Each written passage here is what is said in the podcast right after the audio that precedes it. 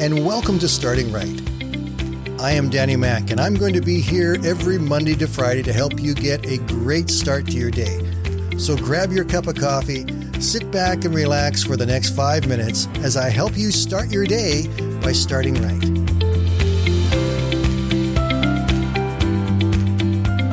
I was asked recently who my favorite Bible character is. Now, I, I don't really think I have one. I have several of them that really appeal to me, and most of them have the same kind of characteristics. They're guys like Moses and David and Peter. And what I like about all three of those guys is they weren't perfect. I think that's amazing that God chooses imperfect people to fulfill his kingdom. That Moses, who murdered a man, who argued with God, was still chosen to lead the people of Israel out of Egypt. David, David, who messed up big time, who committed murder, who committed adultery, in the New Testament is talked about as a man after God's own heart. And then there's Peter. I love Peter. Peter was so full of emotion and energy, and he responded to situations and the people around him, and he messed up big time more than once, but he was still the guy who walked on water.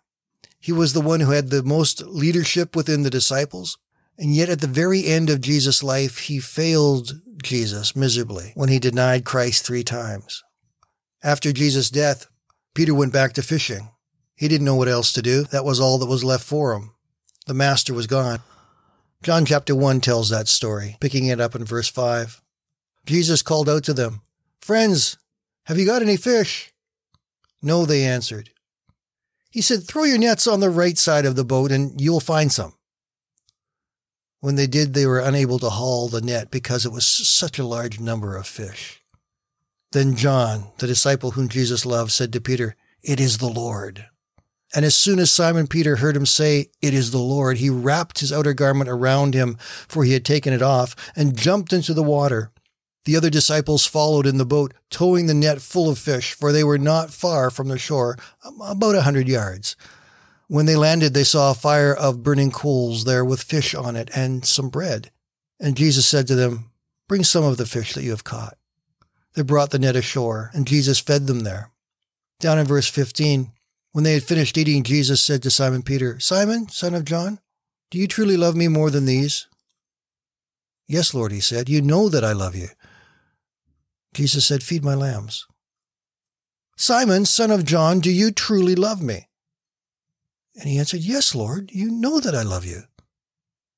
Jesus said, Take care of my sheep. The third time he said to him, Simon, son of John, do you love me? And Peter was hurt because Jesus asked him the third time, Do you love me? He said, Lord, you know all things. You know that I love you. And Jesus said, Feed my sheep. Simon Peter, who had denied Christ three times, had turned his back and said that he did not know him, who had cursed and said he didn't know Jesus, now found restoration. Jesus said, Feed my sheep. He was giving authority now to Peter to do the job that he'd been trained to do as a disciple. Not once did Jesus say, Why did you deny me? Not once did Jesus say, Why did you turn your back on me? What was wrong with you? What was the problem with you? Jesus didn't do that to Peter. All he did to him was say, Feed my sheep. The thing about our relationship with God is that it's just that. It is a relationship with God. It's not a bunch of rules. It's not a bunch of do's and don'ts. It's about relationship with Jesus Christ. And when we have that relationship with Jesus, he doesn't beat on us. He just wants to love us. And so, my friends, this morning, if you're carrying a burden over something you feel you've done wrong, some way you've let yourself down, or you've let your family down, or you've let Jesus down, don't beat yourself up about it because God's not beating on you about that. God is just saying, Come to me and let me love you and help you, and I can restore you and forgive you and give you life and hope and joy one more time. And that's why Peter is one of my favorite characters in the New Testament because here's a man who was completely imperfect, who messed up big times, and yet Jesus still loved him, and Jesus restored him to do what he was called to do and be. And that's the kind of God I love to know that I serve. Have a great day, my friends. We'll talk tomorrow.